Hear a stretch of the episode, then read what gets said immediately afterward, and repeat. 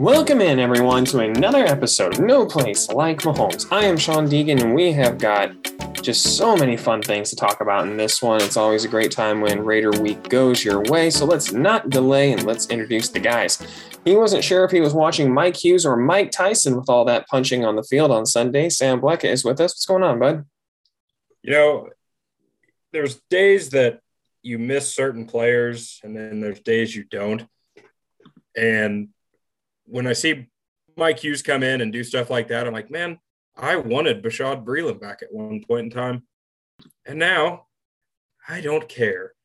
So, and also, by the way, did mention that man has great ball skills about seven weeks ago. So go back and listen to those podcasts to know that I'm always right.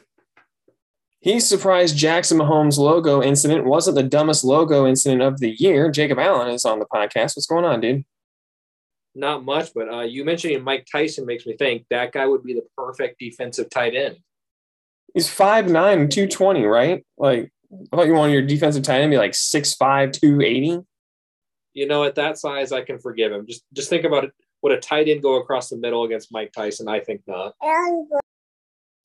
And I am Sean Deegan, and even as a blind, broken diabetic, I am still healthier than the Cleveland Browns' entire roster let's go ahead and get to the topics. Um, we are gonna pull back the reins on on humor here just to start, because there sometimes you know we use football to be an escape from kind of real life. We just want to live in this micro universe that exists where where a sport is the most important thing for three three and a half hours a day or once a week, and unfortunately sometimes real life collides with football and in this case, in in tragic ways. And this past week, we lost uh, Demaryius Thomas, former wide receiver with the Denver Broncos, who knows one of the better receivers that has come up through the division, and then also a little bit closer to home, the the tragedy of L'Jarius Sneed's brother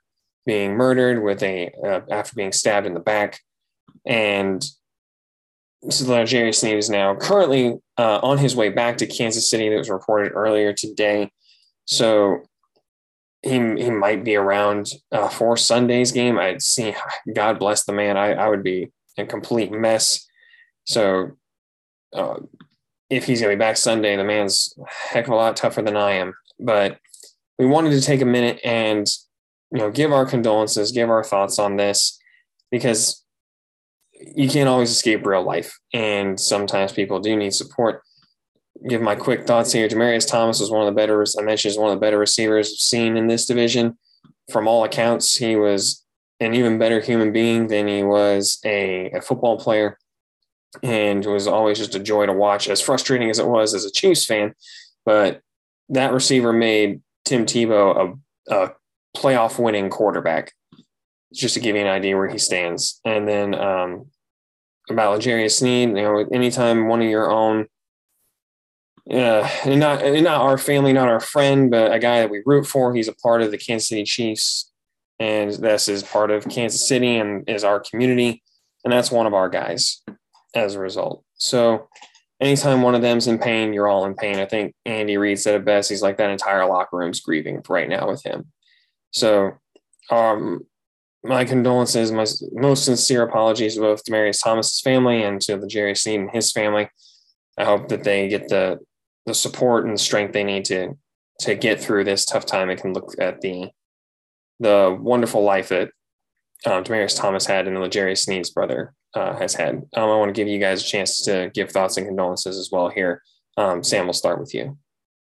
Again, it's hard to hard to put some things like this into words sometimes because with Marius Thomas, start with again, eh, guy that that we kind of grew up watching. Um, so it, it is one of those. It's like, and he's not. I mean, he wasn't that much older than we are. Uh, and I say grow up. We watched him through our through our when we really understood football. I think is when we really watched him the most.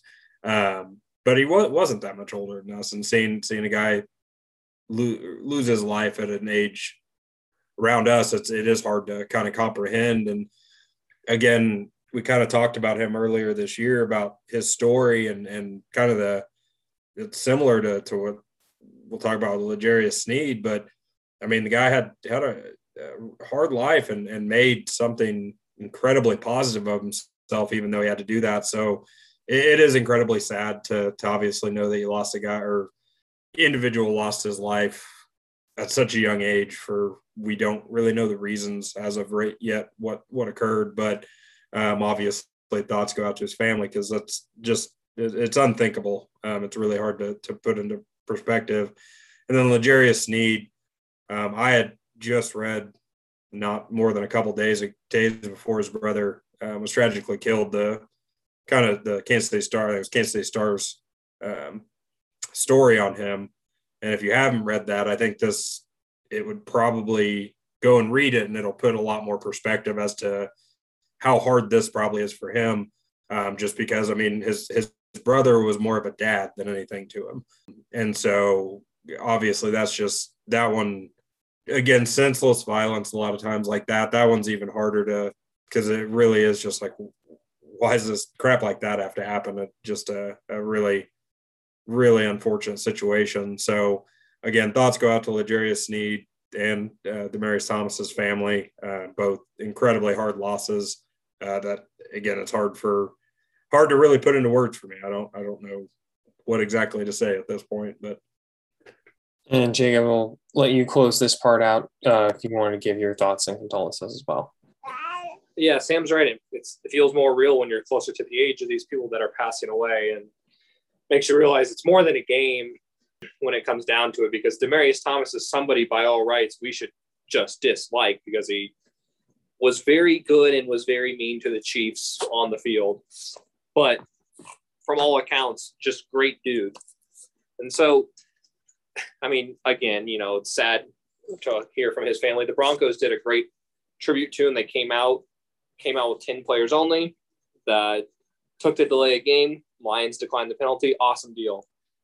Uh, also, just kind of statistically, Demaryius Thomas might have been the greatest receiver in Broncos history, too. I mean, there's Ed McCaffrey's up there, Rod Smith, but he had one of the best five yard, five year stretches ever. I think we might have even mentioned it here about how he just had an insane dominant stretch back. When, I think we were talking about, you know, is there a possibility to bring him in? Does he have anything left in the tank? Those those types of deals. So we clearly had some respect for that as a player as well. And yeah, L'Jarius Sneed, it's just sad that some people just draw a bad hand and it just it just sucks. It's like we are lucky and that's something to remember. Well said, both of you. There's really no good way to transition from real life back into football, but we we are going to do that now and try to look get back focused to the game um, and let this podcast still be a bit of an escape uh, from what happened. And and hopefully we can still be positive and fun here the rest of the way. So we'll we'll transition now to football. And i wanted to get your guys' thoughts about the las vegas raiders standing on the chiefs logo in an effort to hype up their own team. And uh, just to give my feelings on it, when I saw them stand the logo, I wasn't outraged as a fan. It didn't like hack me off. If anything, it kind of excited me. So I was like, there's no way this is going unpunished. Uh, with like the Mahomes, with Patrick Mahomes, Tyrann Mathieu, the ultra competitors, somebody's getting smoked. Now it turns out like they didn't even know about it until like after the game. That's when they were really fired up about it, if at all. But when I first saw it, I thought, oh, Raiders are getting smoked today. Um, so, what about you guys? How did you feel when you saw the Raiders stand the logo? We'll we'll go reverse order this time, and Jacob, start with you. Made me laugh because the Raiders are still a clown show. Yeah, and the earliest I've heard somebody say is that fourth quarter they kind of caught wind of it. I don't remember what player it was. Maybe it was Tyreek Hill. I just I don't remember who it was, but they said something around like, "Oh, I heard that around the fourth quarter." I mean, you know, maybe somebody in the stands yelled at them, they stood on the logo or something. So I'm sure they hear wind of things like that, even just from the crowd. But I'm with you. Is like I wasn't mad. It just made me laugh. Was like, this is not going to go well for them. I was like, I don't even care if the Chiefs players know these kind of things. Karma wise, come right back at the Raiders. Sam, what about you? What, what were your feelings when you saw Yannick Ngakoue try to fire up his team by standing on the arrowhead in the, at midfield? For me, it was honestly, it was a kind of one of those "what are you doing" moments. Because if the, if the first game had been close, real chippy, you know, one of the one of a typical Kansas City Raiders, uh, Kansas City Chiefs Raiders game, I'd have been like, okay, they're they're they're trying to do the rivalry thing. You just got absolutely demolished two weeks ago. And you've got the audacity to come out and stand on the logo like you you're something big. Like it was just like this is an absolute joke. And I just I, it was one of those my brain was just like what because it, it wasn't even like they got that hyped. That was the thing about it. Like they just kind of went out there and stood. And I was just like, what is happening? like, so I, I was I was with you guys. And I was like, oh, this is gonna be it'll be a long day for the Raiders, I think. But at the same time, I was just like, what are they doing? I don't understand at all. Sam, which which leads to another point. It's like you just got your tail whipped two weeks ago. Why do you need extra motivation to be ticked off? Like, oh yeah, we need to get fired up now because this is a team we don't have any history with, and we don't have any reason to be mad at them. They didn't have a big score on us two weeks ago. Let's. I need to get you guys hyped. You're not hyped. You need to be. You're right. Just absolute clown show. Tell me you're a broken team without saying you're a broken team. And Sam, you're right. Like I didn't even think about it, but like watching like Yannick like wave everyone to him and watching the rest of the team kind of like saunter over to him. And that's that to me, and to your point, Jay, about the well, do you need more to be hyped about than getting drubbed the last time you guys met? Like that team, I think they're that probably should have been the final sign to everybody. Like they are completely out of gas. They've got nothing left in the tank. They've been through too much this year. They're done. When and explode the Chiefs did on the on the Raiders in this game. This was as as Kansas City esque of 2019, 2018, parts of 2020 that we've seen maybe so far this year, even including the last Raider game. Sam, you talked about it before about man, just nothing looks easy. Like when we first started talking about the offense weeks ago as a potential problem, and not a problem, but like them not looking the same. And you said like they still score, but everything looks hard, and everything looked easy in this game. Everything they got was easy. Uh, offense puts up 41 points, the 48 total with the defensive touchdown, scoop and score with Mike Hughes. We'll get to the defense here in a minute. All that being said, how excited are you letting yourselves be knowing that the last time we felt this way was again against the Raiders? And again, we saw what happened where it kind of fell back into the old cycle of the offense was struggling to to score points. And even if they moved the ball, execution wasn't always there with drops, penalties, turnovers, things that didn't really happen in this game consistently. Everything just seemed kind of easy and to flow well. So how excited are you letting yourselves be knowing that this this feels somewhat like a repeat of the last time they played the Raiders? Sam, we'll start with you this time. I'm tempering my excitement pretty heavily, which I won't tip my hand too much in the conversation about offense yet, but let's just say I don't necessarily agree with you, Sean, about the offensive performance. um, obviously, it's I mean five games five games in a row. You're this is a a much different team than what we saw at the beginning of the year, um, and it's it's all signs pointing in the correct direction.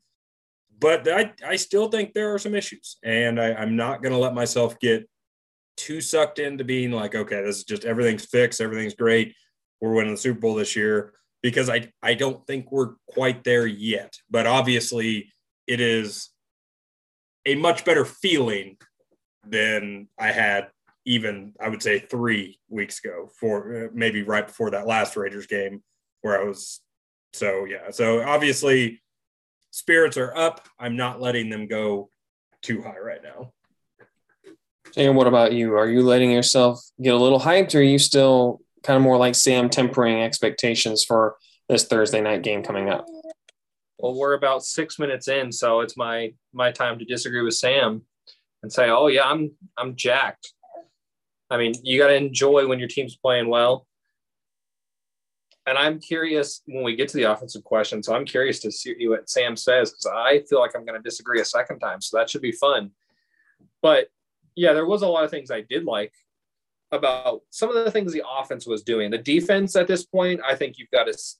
The pessimistic people here are saying, "No, they still haven't played anybody, or they've still haven't played anybody, and they beat the Raiders."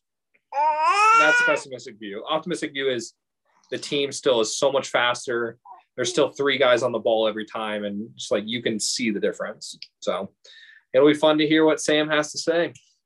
Well, let's not delay with it because I, I I I am somewhere in between you guys where I'm like, wow, that was a lot of fun, but I I don't want to, for lack of a better term, get hurt again, uh, and get really excited like I did after the last Raiders game and see them go back into their shell where it's, you know, a 22 to nine win over Denver is is considered a shellacking, which technically on the scoreboard it is, but we saw how hard it was for them to get there offensively. So uh, let's let's not delay. Let's just get into it. The next next part I wanted to talk about is what did you see from the offense that you think is sustainable going forward in this game? Sam, you seem to think that maybe there aren't as many things as we might hope. How did you feel about this? What do you think the Chiefs might be able to continue uh, continue doing, continuing being productive with going forward um, out of after you saw this one against the Raiders? First, let's get this out of the way. The Raiders are bad, like real bad at football right now. Let's not even try to twist it and say that their defense is good because I do not think their defense is good right now. Got some good players. And one of them gave a very big concern of mine is is what, what's going on at right tackle, which again, that's a huge other piece right there. But w- when we look at the stats, and and I understand the Chiefs played with a lot of very short fields in this game. There wasn't a lot. I mean, the numbers aren't huge, but the the two the two the main number I'm looking at is Clyde Edwards-Helaire in this game. He did score two touchdowns, and one of them was beautiful. I mean that that basically jump cut that he had uh, on the goal line that was amazing. But he still had 10 rushes for 37 yards. That's not something I enjoy seeing when we're trying to see the, the run become something that threatens teams. Derrick Gore absolutely apparently is is the secret weapon at this point because nine nine carries for 66 yards. Um, but no, I the I think that the offensive offensive success where the offense looked better. I'm not saying that they were bad in any sense. Obviously, when you put up 41 points, you're doing something right. But I think a lot of that did play with the fact the Raiders just are not a good team right now. And I really expected it to look smoother. And I, again, it, this is all from a point of view of mine. And, and this is where I don't care if Jacob disagrees because this is my point of view. And his point of view is different than mine. Facts are not in, into play here. But but for me, when I watch the Chiefs offense this week, it, there were still things that just like the mistakes, the penalties were a big one where we were losing big plays off of seemingly kind of dumb penalties. The offensive line did give up several sacks that I was not real excited about because they were just beating players, and that's where the right tackle comes into big play. What's going to happen there? Because that's obviously not not going to be the solution moving forward. And, and it's just the the again the lack of any option outside of Tyreek Hill scares the crap out of me. And this is a game where if you look at the stats, that's that's what I'm looking at right now. I just pulled the stats up. There is nothing that jumps off that page besides the scoreline. And that is not what I think of when I think of a fully operational Chiefs offense.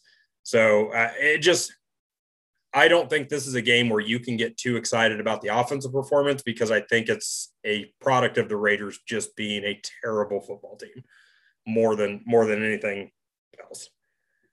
Jay, what about you? What do you think, if anything, is is sustainable that we could expect to see uh, in the games to come here as we close out the season? All right, here's the whole reason I'm excited. running backs. They have a role in the passing game, whole new ball game. And that's that is why I'm actually excited because they seem to actually kind of figure out, hey, you know what? We probably shouldn't run it that much with Darrel Williams, but Darrel Williams has some of the best hands on the team and the ability to, you know, get moving after that route. And then Clyde Edwards Helaire is actually getting the ball thrown to him, which is nice to see. And I do think that is sustainable. I think you're going to see a lot more of that as we go forward. The other thing is there are going to there are probably some people that complain about you know playing Patrick Mahomes late in the game, but it was very clear in the broadcast you made it clear of they've got to see if Josh Gordon's going to work in all this. So far, what I know is Josh Gordon runs a five yard out and a 10 yard out. And that's about as excited as I am about that. But Sam's right too. I mean, the Raiders defense, or, you know, really the Raiders are a broken team, like you say, Sean. They've got some good players on that defense, but that secondary is absolutely terrible. And they're the one team that just refuses to play cover two. Again, though, if the running backs get going, that's going to break cover twos because you're going to have Tyreek Hill, Travis Kelce. Tyreek Hill's going to take the safeties deep. Travis Kelce is going to bring people to the middle of the field. It's going to leave the flats wide open for the running backs. And if that's consistent, it's over. Here's why I'm optimistic. Not ready to say it's it's fixed by any stretch. I'm not we've been here, done that already with the Raiders. And I agree. I think that you you can only play who's in front of you. The Chiefs, as a good team, did exactly what you should do against a bad team. They blew them out of the water. And I do think that, yes, Sam, to your point, yes, the stat lines are not crazy. Like there's nobody going off for seven catches, 150 yards, and three touchdowns. Mahomes, um, while wildly efficient at 20 of 24 passing, uh, you know, 258 yards and two touchdowns, no picks. So that is something to to hold on to. And but like you said, he did get sacked three times. Not his fault, but that's something to to watch. The things that I would say that I think are are hopefully sustainable are to your point, Sam, because nobody kind of had a huge stat line. Even Tyreek was who led the team in in targets, tied with Kelce at four. That was the most he got. Everybody else was kind of in that same range of two targets, three targets. Um, only Travis and Tyreek were targeted four times apiece. That to me is actually encouraging in a way because it says we know we don't have an X receiver. So let's get the running backs involved to Jacob's point. Let's try to find the best possible way to maximize the specialty guys like Mecole Hardman, like Josh Gordon, like uh, Byron Pringle, who are not going to, you know, come out and just beat anybody one on one. But it seemed like in this game, there were plays drawn up specifically for those players that were effective. I am hopeful and optimistic that that can continue. Not and not the way that they've been trying to to this point, where it's like we are going to force feed five to six targets to Byron Pringle to find out if he's going to be the X receiver, because that clearly hasn't worked with any of them.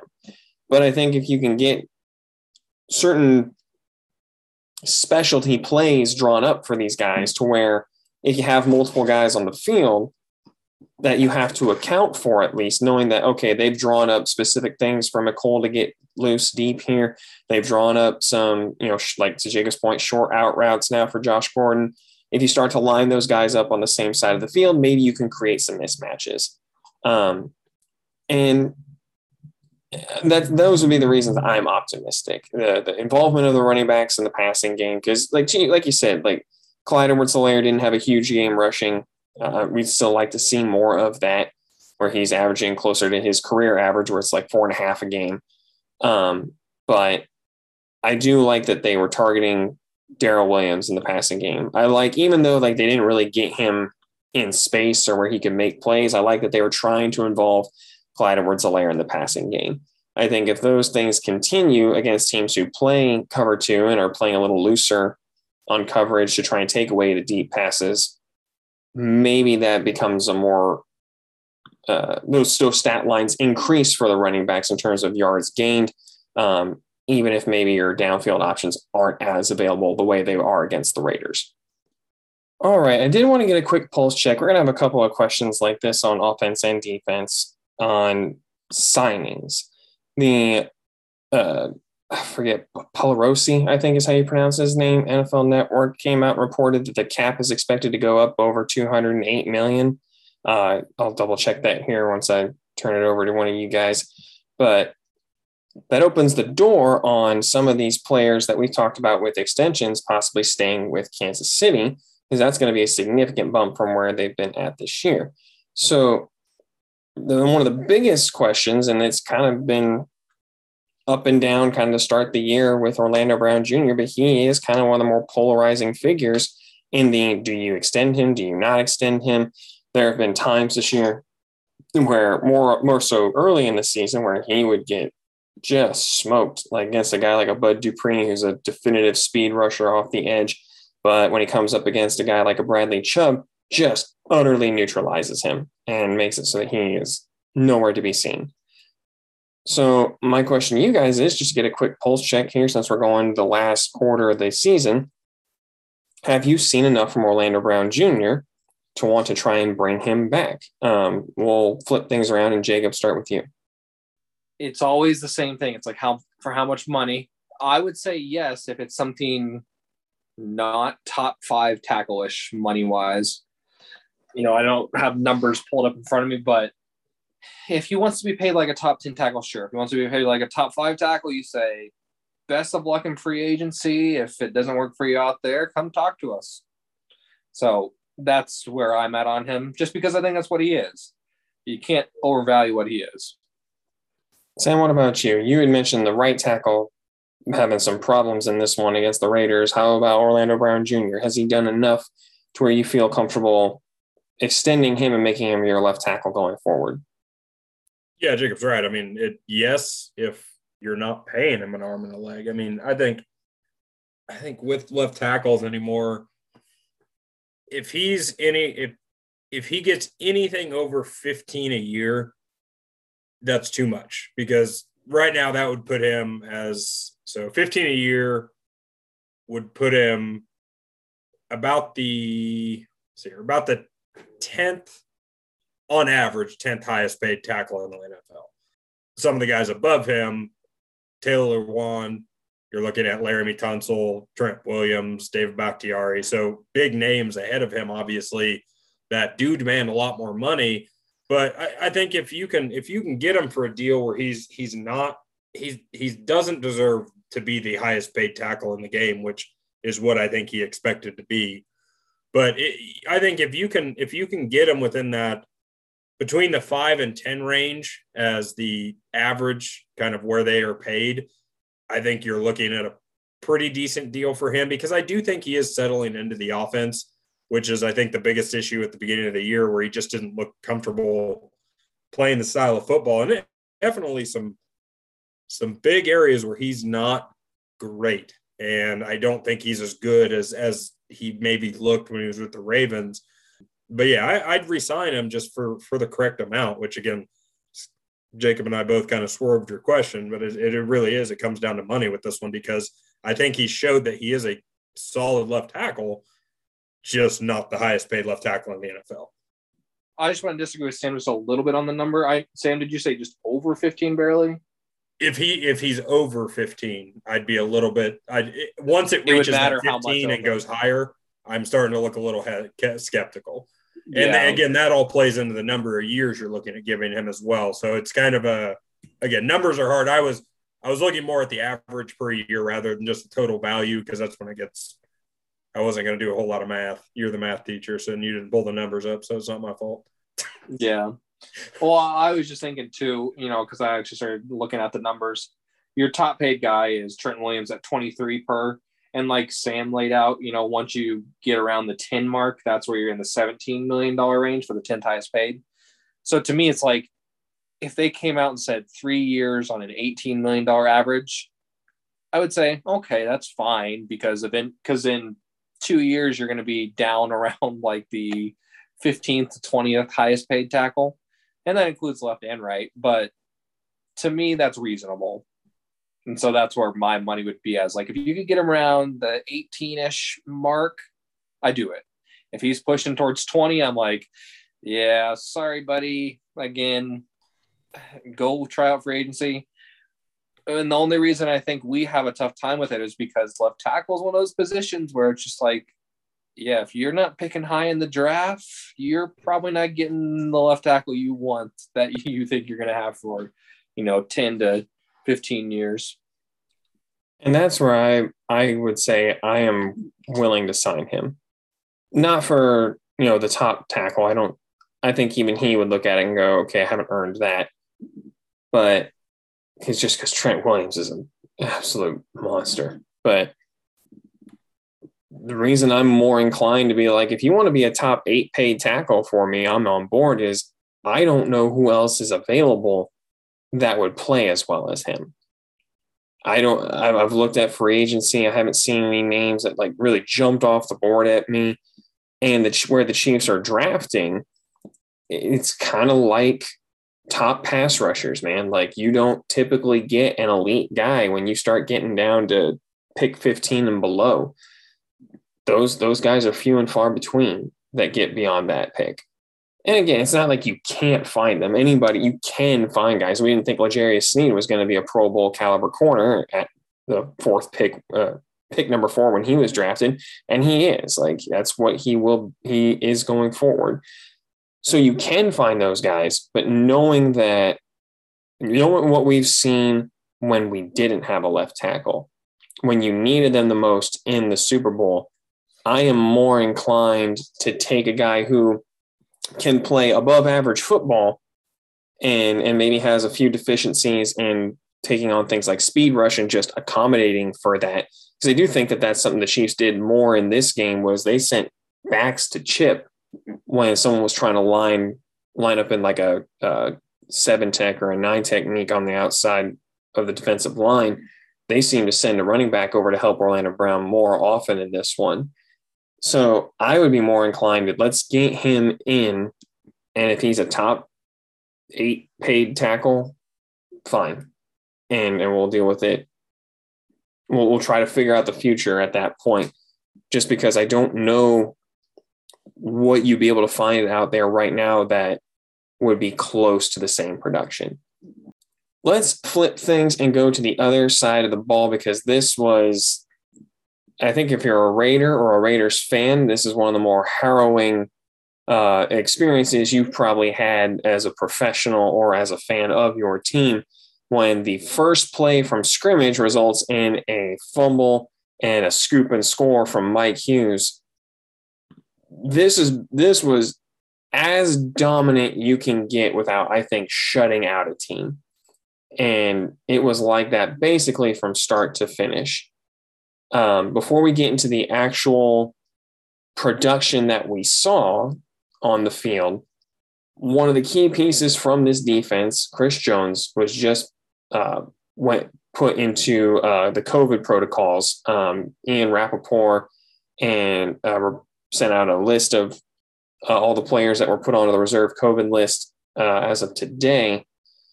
And Chris Jones is on that list. Now, if he's vaccinated, he just needs two negative tests within 24 hours of each other. So if he tested negative today um, and can get another negative test tomorrow, he could play on Thursday still. We'll see what happens.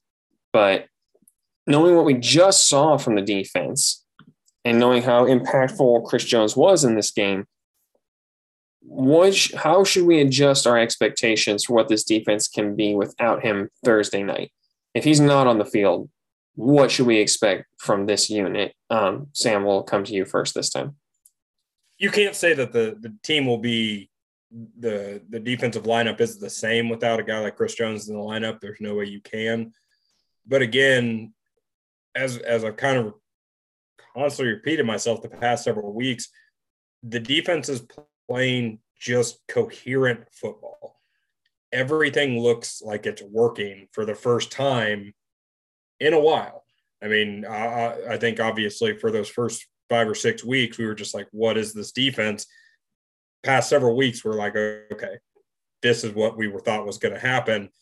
The addition of Melvin Ingram is the one thing that kind of helps with if Chris Jones isn't on the field because Melvin Ingram is proving to be crucial to what this defense needed. He is exactly the kind of player I feel like we needed on the opposite side of Frank Clark, who, as much crap as I've talked on, Frank Clark is starting to play very well.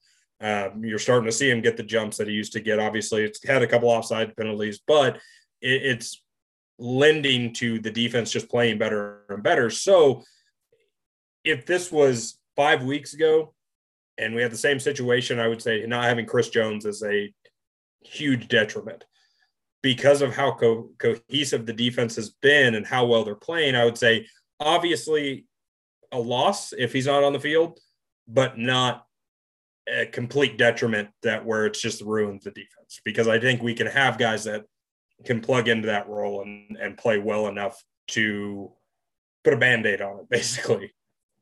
Jacob, how about you? What do you think we can realistically expect from this defense if Chris Jones is unable to go Thursday?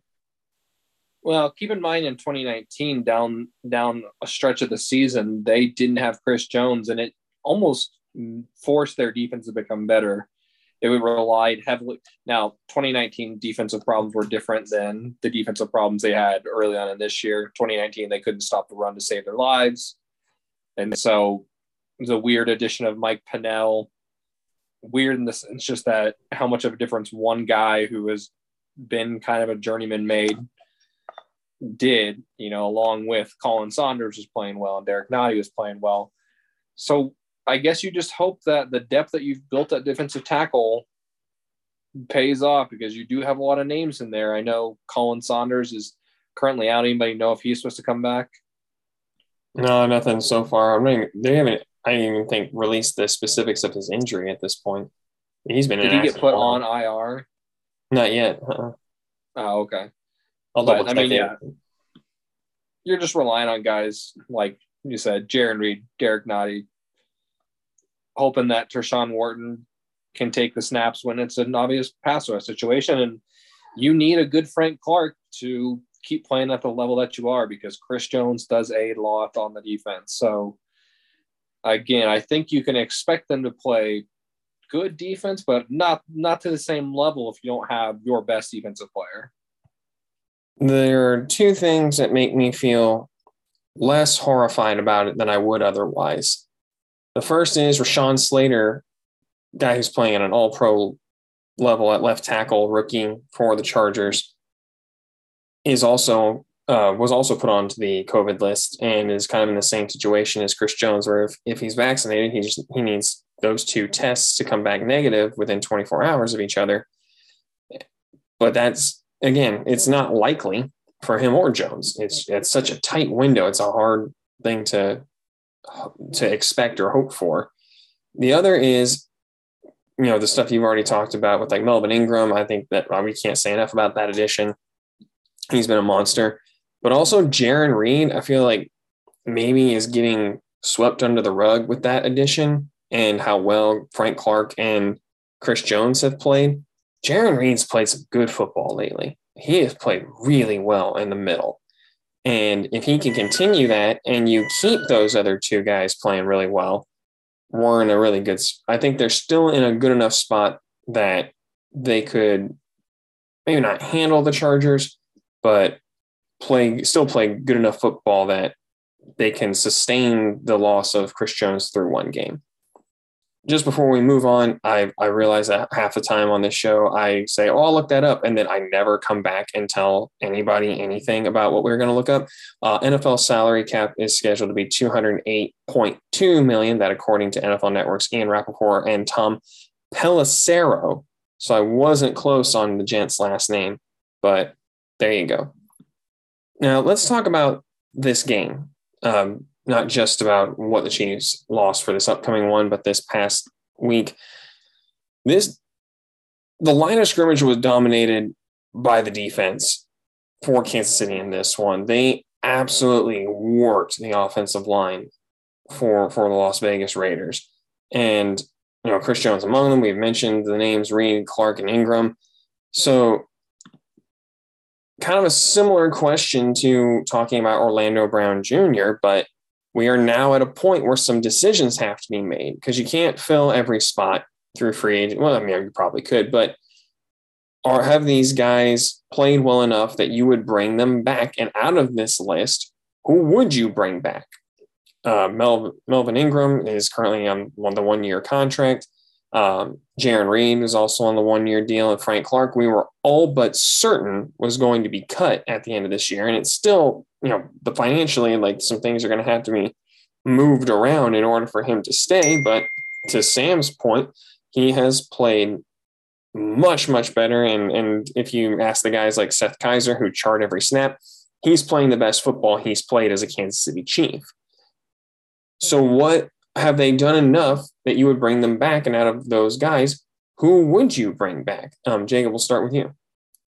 I'll start with Melvin Ingram. I think first off, you're looking for the Melvin Ingram of this offseason and the offseason, the veteran that is kind of sitting out there. I don't think you try to prioritize Melvin Ingram in any way because he is an older player and older guys get hurt. You're looking for the Melvin Ingram of this next year. So I'm not making him a priority. Yes, he's been good, but I think you also could put yourself in an Alex Okafor type of situation there where like, hey, Alex Okafor played well. That's a guy we need to keep. Now Alex Okafor is not a guy that's playing well and a guy I wish we didn't keep because he plays very clearly a reserve role. And you still have some you have some depth at defensive end. The issue is the way I'm going to go about this, what I've just said, I'm going to contradict myself because you're still cutting Frank Clark either way, or he has to do a complete restructure where essentially he agrees to not make near as much money as he would make. And that's not an easy ask of anybody. Not everybody's Tamba Hali. Not everyone's going to be like, oh, yeah, make less money than I already was said I was going to make. Cool. Yeah, I'm on board with that. I mean, who in their right mind would do it? I mean, if my principal walked up to me and said, Jacob, you're loyal to us. Would you take a little less money just to stay at our school? No, no way. I would probably quit right there on the spot just because I would feel like I got my face spit in. And then Tyrann Mathieu is a heat check one for me because I'm always like, get rid of him, keep him, get rid of him, keep him, get rid of him, keep him. He's another one where it's like, what does his market work out to be? Because I don't think safety is as hard to replace as an elite pass rusher, which is what they're going to need, which again, not easy to get in the draft. You draft in the bottom of the first round. So you might end up having to pay somebody some big bucks in order to get that elite pass rusher, which means you don't really have the money for the safety. I also am not on board with paying a rush in a ton of money. I'd rather collect a couple pieces that have a little bit of juice and put them all together and see how it goes. So I'm still in pretty much the same camps that I've been in, except for Melvin Ingram. I'm in the boat of go find this year's Melvin Ingram. And what about you? Have any of these guys done enough that you'd be willing to bring them back, restructure Frank Clark's contract, resign uh, Jarran Reed? You know, I didn't have him on the list, but Tyrann Matthews, obviously a guy who's up for extension. Uh, what have you seen that have you seen enough that you look at it and go, yeah, I would bring these guys back? It's definitely difficult because a lot of these players are guys that, with like Jarran Reed, for for instance, he was so good in Seattle, and we just have not seen that yet. And I think he's a guy that there's no way he's going to be able to demand too high of price but also, we've got a lot of defensive tackles, and it just depends on who who costs the who is the cheapest among them. Because I don't think you see a big a big skill gap between those guys, between Wharton, um, Saunders, Jarran Reed. I haven't noticed things that just each one's to anyone stands out more than the other. And you've got Chris Jones on the other side. So I, I guess with those him, it's just kind of like, okay, do you want to pay him or do you want to maybe pay Khalen Saunders or, or Tershawn Wharton a little less for similar production?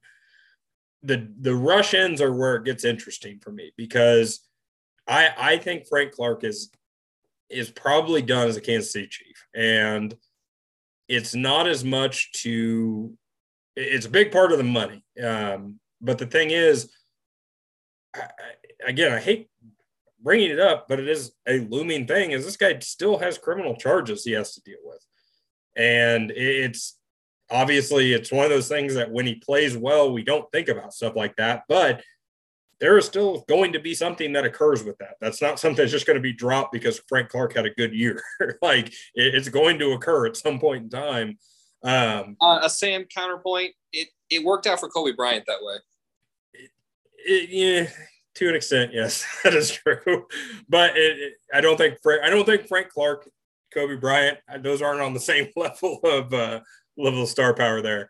But but that's going to be a big issue. And and because of that i don't i don't know if the chiefs are going to want to put in the effort to restructure with him melvin ingram is the one that i'm i'm torn the most on i think. And that's because i don't think he i think you will be able to get him at a, a cheap enough price where i think it's worth having him on the team and I would like to see him for what I've seen so far. Again, this is a very limited sample size. We've seen a Melvin Ingram on the Chiefs. I like what I see with him lined up next to uh, Chris Jones. So uh, of those three, it's I would like to see Mar- Melvin Ingram resign number one. Jarran Reed is a maybe, and Frank Clarkson no. So that's kind of answer with those three. I'm with I'm with Jacob with with Tyrann Mathieu, where it's just I feel like each week I have a different answer. This week I I, I am a like yes I, I he's just he's an integral part of the defense. He does so much. And other weeks, I'm like, is he going to be worth paying as much as we're to pay him to keep him on the roster? so I, am torn on him. In in reality, he's probably the only one I don't have a true answer for. But for for me, it's surprisingly because he's been on the team for the shortest amount of time. Melvin Ingram's the one that I would be interested the most in probably re-signing, just because I think he does offer offer quite a bit, even if he does start to become more of a pass rush specialist um, as he continues to get older, because we've seen he is a very good one at that. I'll cover Tyrann Mathieu first because I hadn't even put him on the rundown, but you guys made me start to think. The only reason, and I do mean the not not the only reason, but the biggest reason is one that you brought up, Sam. Uh, why I wouldn't resign Tyrann Mathieu. and that's because I think L'Jarius Sneed can be that guy where he kind of floats all over the field. He already kind of does that outside inside corner bit. Um, he's played safety before. You you I think have a guy who can kind of do all of those things.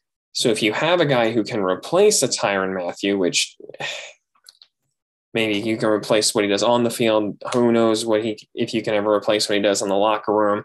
Um, his leadership, his instincts. There's there's a lot there are a lot of intangibles that are hard to quantify for for anybody, but especially you know someone like me who's never played football. So maybe that way you end up moving on from Mathieu if you think Sneed can be the guy on the field and you you hope that there are other leaders in the locker room who can step up. Otherwise, I think I'm I'm leaning more and more to bringing him back just because of what you said, Sam, where he is such an integral part of the defense in that emotional and intellectual leader on the field. We'll see as far as the defensive lineman, I actually kind of went the other way. I think if Jarran Reed continues to play like he has these last couple of weeks, I am more on board with bringing him back maybe than the other two. Just because I think you can take a lot of pressure off of the ends if you're getting interior pressure. And if Chris Jones isn't getting double teamed and can still can create from the interior, or if Jarran Reed's the one getting single uh, single blocked and can create pressure, all of a sudden they can't double your your pat your ends, and maybe those that will offer the opportunity to go find other pieces that are more affordable. Melvin Ingram is is almost a one A or one B for me, I should say. Um, it just depends on what kind of con- to your guys' point about Orlando Brown Jr. For him, it's about what kind of contract because I'm sure after he's played this well, like if he continues to play like this into the playoffs, and he makes some big plays that help them get deep into the playoffs or even to the Super Bowl, he's going to command, I, I, think, a bigger contract than maybe I'm ready to pay because he is such a, a prominent name in the NFL and has been a really successful pass rusher and is honestly a lot better against the run than I would have thought for a guy his size in this defense. He's not nearly as big as Frank Clark, and he does really well against the run. Um, Frank Clark, I would love to have back if it was like on a one year deal, but I don't think you're going to be able to get him to do that. And I think restructuring with like maybe converting stuff to uh, to a signing bonus and trying to clear cap space, you're just kicking that can down the road again. And I don't know how long you can do that with how Mahomes' contract is starting to play out, especially when you have other guys that you need to re-sign, like or need to make the decision on whether or not you're going to re-sign, like an Orlando Brown Jr. and a Tyrann Mathieu. Last thing on the defense before we look ahead to this Thursday night game, which we're recording this here on Tuesday, December 14th, but as you're listening to it, it's actually sometime probably on Thursday. So this is going to lead you right into kickoff. What a wonderful world you get to live in. Last thing here, again, on the defense is uh, Willie Gay Jr. and Nick Bolton actually ended up playing a significant amount of the snaps. And because of how how badly the Chiefs were beating the Raiders, we actually got to see Nick Bolton playing a lot of Mike linebacker, even in dime defenses, definitive passing situations where he was on the field. Again, whether or not I, I, didn't watch him closely enough to give it a definitive, like, wow, he looked really good in coverage or anything like that. Um, it's kind of hard to see all that uh, from the TV broadcast at times, especially if you're not looking for it. But I thought that that was one encouraging that they got that much time and hopefully something that they will be able to take with them going forward. And so my question to you guys is how long before Nick Bolton and Willie Gay Jr. are three down linebackers? Do you think that it's possible for, for both of them to be three down linebackers? Because to this point, as we've talked about ad nauseum on this podcast, seems like a lot of the times when you get to third down, they're bringing in Daniel Sorensen and Ben Niemann to be your your nickel and dime linebackers in obvious passing situations. How long now that we've gotten to see them with the the majority of snaps and getting to see Bolton specifically in coverage situations, how long do you think it would take before those two are three down linebackers? Um, Sam will come to you.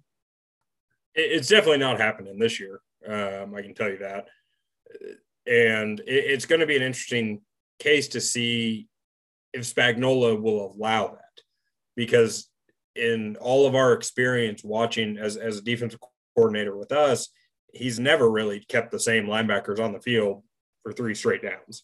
And maybe that is a product of the, the personnel he had to work with that he just never felt comfortable with it. I will say, I, I think seeing with uh, Willie Gay is a guy that should be on the field all three downs. I I don't care with his his athleticism. You you need a guy like that on on the field. And Bolton is starting to to show that he's not lost in pass coverage. And I think that's the big thing is is I think there was a, a hesitance maybe early on of him still kind of getting used to the speed of the game and, and getting a little lost in pass coverage. We didn't see that as much this week. Um, at least again, it's kind of hard just to focus on a single linebacker um, if you don't have overhead shots of the defense. But he he did seem to be in the right places at the right time. So it, it's definitely something I'll, I'll look for moving into next year. Excuse me, next year. Um, but it, it, definitely won't happen this year. I, I don't think. Um, at least not both of them on the field at the same time. I don't think. I think there's still a lot of trust for whatever reason in Dan Sorensen and, and Ben Niemann, which again, apparently no chief fan understands what what the appeal of that is but there there is trust there. And and i think until there's that level of trust with both willie gay and nick bolton you won't see them both on the field at the same time all three downs. Jacob, what about you? How long before we get to see both bolton and gay as three down linebackers? I think sam's timeline is right. You're not going to see it till next year officially Steve Spagnuolo is a slow one to trust the players in full time roles. He has his guys that he loves and he trusts, and he has to have a whole city with pitchforks and torches going after him in order to bench those players. So to fully bench somebody, I can only imagine what Willie would have to do.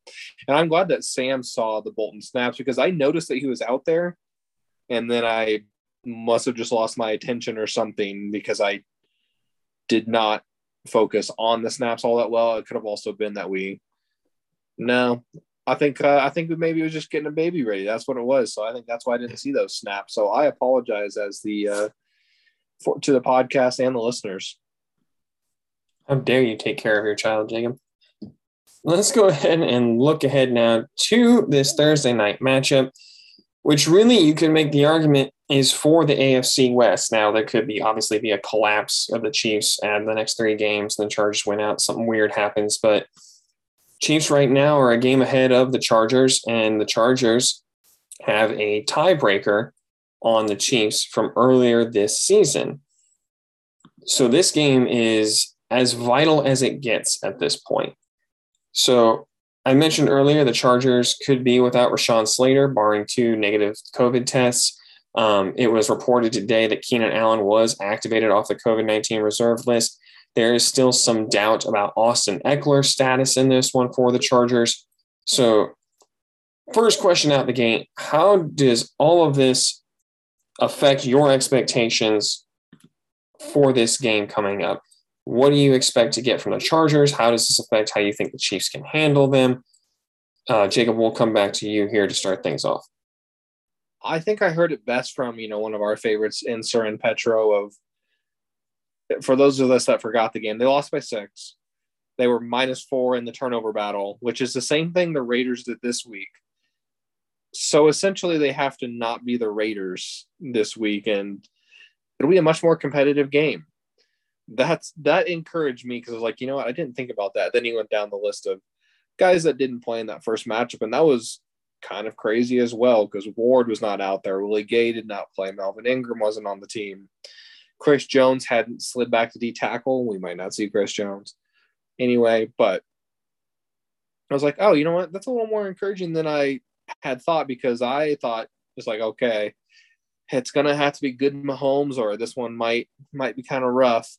Herbert still is a tough one for me to figure out just because he has all the physical tools, but sometimes it just it just seems like things are off in a way or decision making gets strange. Again, I'm sticking to it. Weirdly, teams end up with the same players. He's Philip Rivers to me still. So I hope he can do the same thing Philip Rivers would do down the stretches of games. So I'm I'm weirdly optimistic, but also please don't bet any money on this game. If I can teach you one thing as an NFL fan, don't put any money or make any predictions about Thursday night games. Sam, what about you? What is this rash of uh, health and injury issues that the Chargers are experiencing affect what you you think will occur uh, on Thursday night? Jacob's right. the The first game was a calamity of errors. I mean, you think back about the two interceptions.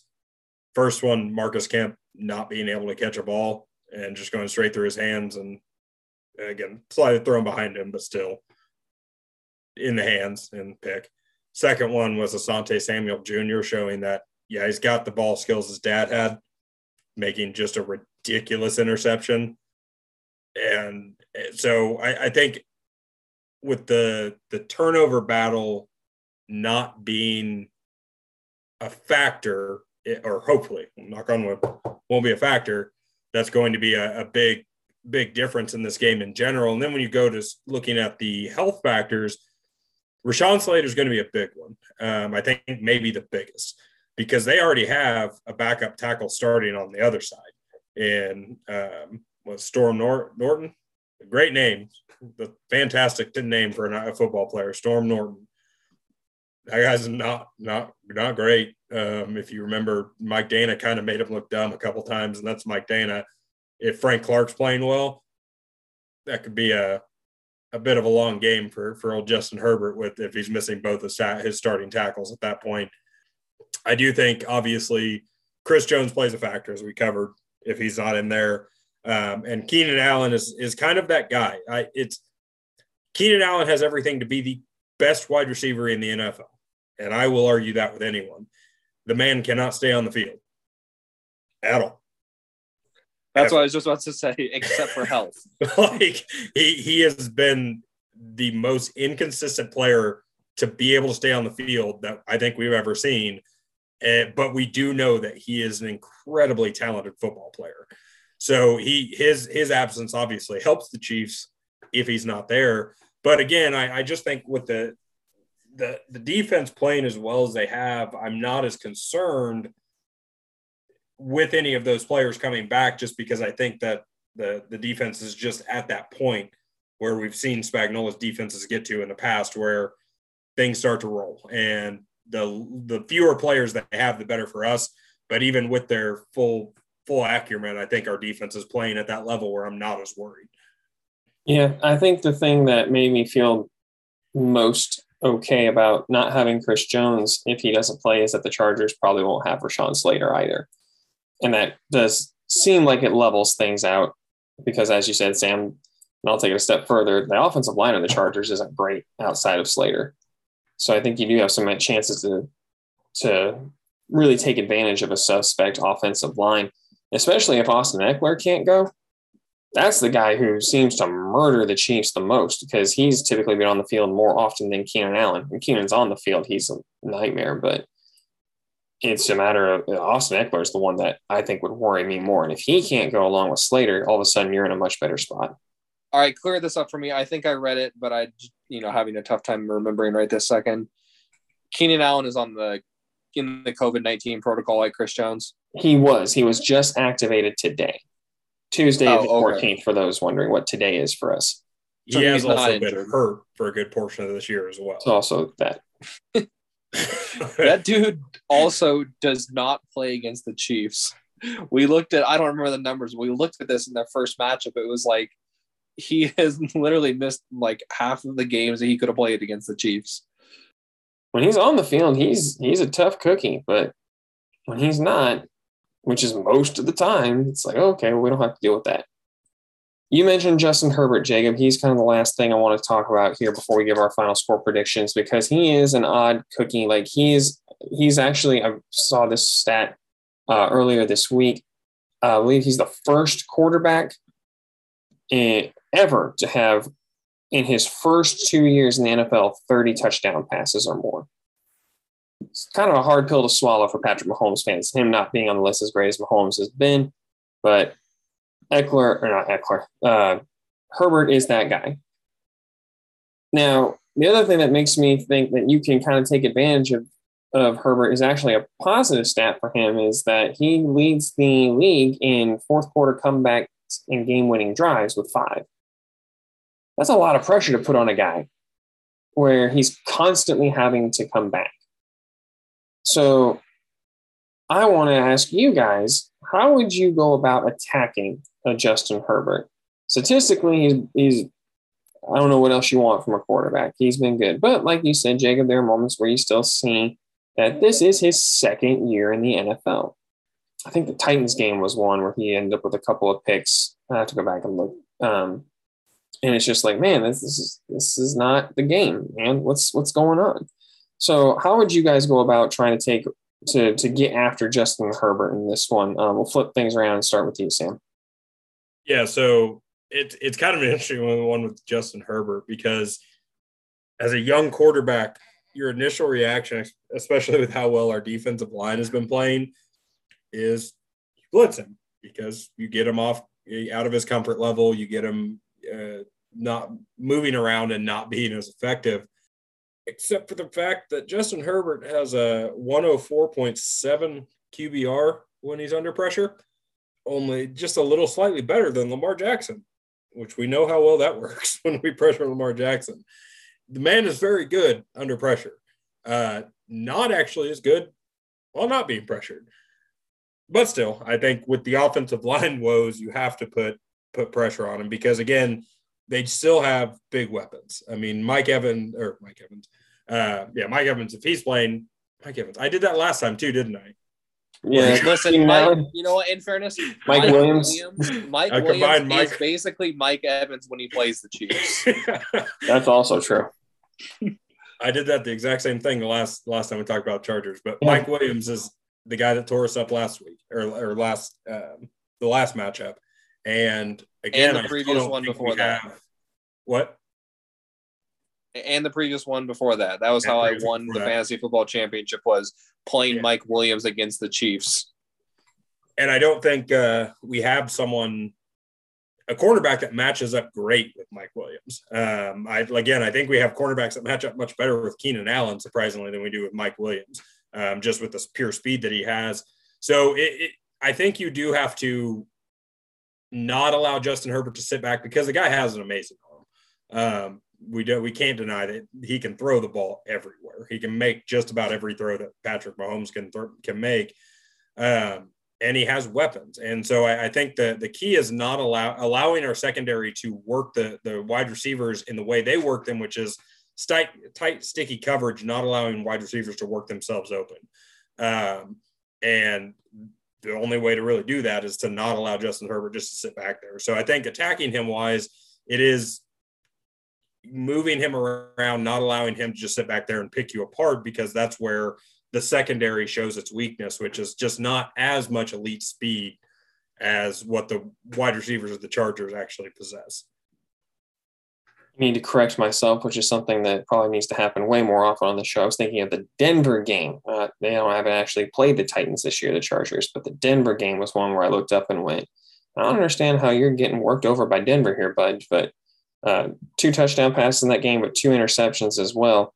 Uh, Jacob, how would you go about trying to take down the uh, your your new Philip Rivers, as it were? Uh, I think you you attack a little bit different than Philip Rivers because Philip Rivers you'd want to get in his face and get him frustrated, but I almost think that you're running the game plan that frustrated the Chiefs early on in the season of drop a lot of people back, make them find the open spots. Because the weird thing about him is to this point, he's not as good in the pocket, which is just such a weird thing because most quarterbacks, that's where they thrive is inside the pocket, not being under pressure. But that is what I think I would do is just drop people, play a lot of zone, keep your eyes in the backfield, see if you can grab a few balls away from Herbert and frustrate him in the sense of, you know, there's not a wide open guy that I can just cannon the ball to. One thing in the last game, from my perspective, that I thought was pretty interesting was the way Herbert throws to receivers interests me because he does do a nice job of throwing a lot of jump balls to his guys. But also, I wonder if that can hurt him, you know, because Tom Brady's the near opposite of when you watch Tom Brady throw the ball to the middle of the field, everything is very low because he knows he's like, if that ball doesn't get caught by my guy, this next defender behind him is going to get it. So, just another tiny little interesting thing to me that Herbert did effectively in the last game that I'm curious if it if it could work a second time because I do think he was picking on these shorter corners with how he was throwing the ball. I was actually thinking something similar, Jacob, to what you're talking about with the defensive game plan. I would try to employ a cover two system. And I think you do a couple things with that. One, you you can not not take it away because it's so good, but you can help neutralize the route running of Keenan Allen, where he will just smoke a guy off the line of scrimmage with how great his feet are. And I think you can hopefully neutralize some of that with a zone where they're not having to play the man in front of them. And also, I think you can help take away the speed advantage of a Mike Williams. If you have a guy like Juan Thornhill providing help over the top to help neutralize that speed, I think you end up with a much better situation. Make Justin Herbert uh, throw to spots. You know, let's let's see if he can if he can pick apart your defense when he's not under pressure, when he has to sit in the pocket. Uh, you know, and there's nothing to say he can't. Like he's he's had a terrific year. There's no denying. It's uh, 30 touchdowns on only 11 picks. You know, he's completing 67% of his passes. Like I said, he's led his team to game-winning drives in the fourth quarter five separate times. There's not a whole lot else you can ask for a guy, at least on paper, So my, but to this point, this seems to be the best route. Is don't bring extra pressure. Don't play man to man against guys like Mike Williams and Keenan Allen. Let's let's see if he can beat you trying to go over the top. Sean, in your cover two, I failed to hear you say that the Dan Sorensen sprint 20 yards running backwards at the beginning of the play as part of the cover two system because I saw that that silly thing was happening again this week. They really like to run that, don't they? Where he comes up the line and it's like, and bail. And it's like, ah, just start with two deep safeties, man. Start there. Listen, I don't think you have to understand football to even understand why that wouldn't work. Anybody that has tried to run while looking over their shoulder understands there, there's not many places you can change your direction to without no. falling down or hurting yourself. Like I appreciate them wanting to give Dan Sorensen a running start backwards so that he doesn't get beat deep, but at the same time, you could start him back there and it wouldn't be as big of an issue. All right, guys, let's get final score predictions and we'll get out of here. Uh, last week, Jacob, you predicted a 30 to 20 win for Kansas City. I was 28 to 7. Sam, you were 27 to 10. So we're getting better, I think, kind of. Uh, we were closer with the Raiders this week anyway on their side of the what, score. What did you say my prediction was? I missed it. 30 to 20. Oh, okay. So you were the closest to the Chiefs score out of all of us. Uh, I just didn't realize the Chiefs were going to double up my score. So we'll so, see how we get any closer. Can I ask, like, why in our brains did we think the Chiefs just put up 40 points on the Raiders two weeks before that? Did they, that for me specifically, that they were going to score 28 points? That's my like my brain is now trying to wrap my head around why that was my answer. What logic Why we're so use? bad at this apparently is we don't learn from history. Sam, Sam, I'm glad you're finally admitting you understand why I disagree with you so often. You're coming to terms with it. Jacob, you also, you, yeah, you, you said the Raiders are going to score 20 score points. 20 points. hey, listen, I expected a kind of tired effort from the Chiefs. So just like, yeah, we already beat these guys two weeks ago. Yeah, well then, yeah, well, I I don't know. I don't have a good reason for why I picked 28-7 other than I didn't think the offense was going to be. At least you at least you predicted a blowout. Yeah, I, I, mean, I, just didn't predict that the Raiders would come out with even more of a tired effort than I thought the Chiefs would. Yeah, it was not good. I mean, we'll we will try to be better now. Like like we said, you know, if we're going to try and learn from history, last time the Chiefs uh, lost to the Chargers thirty to twenty four. So in the spirit of learning from history, uh, Jacob will let you lead off.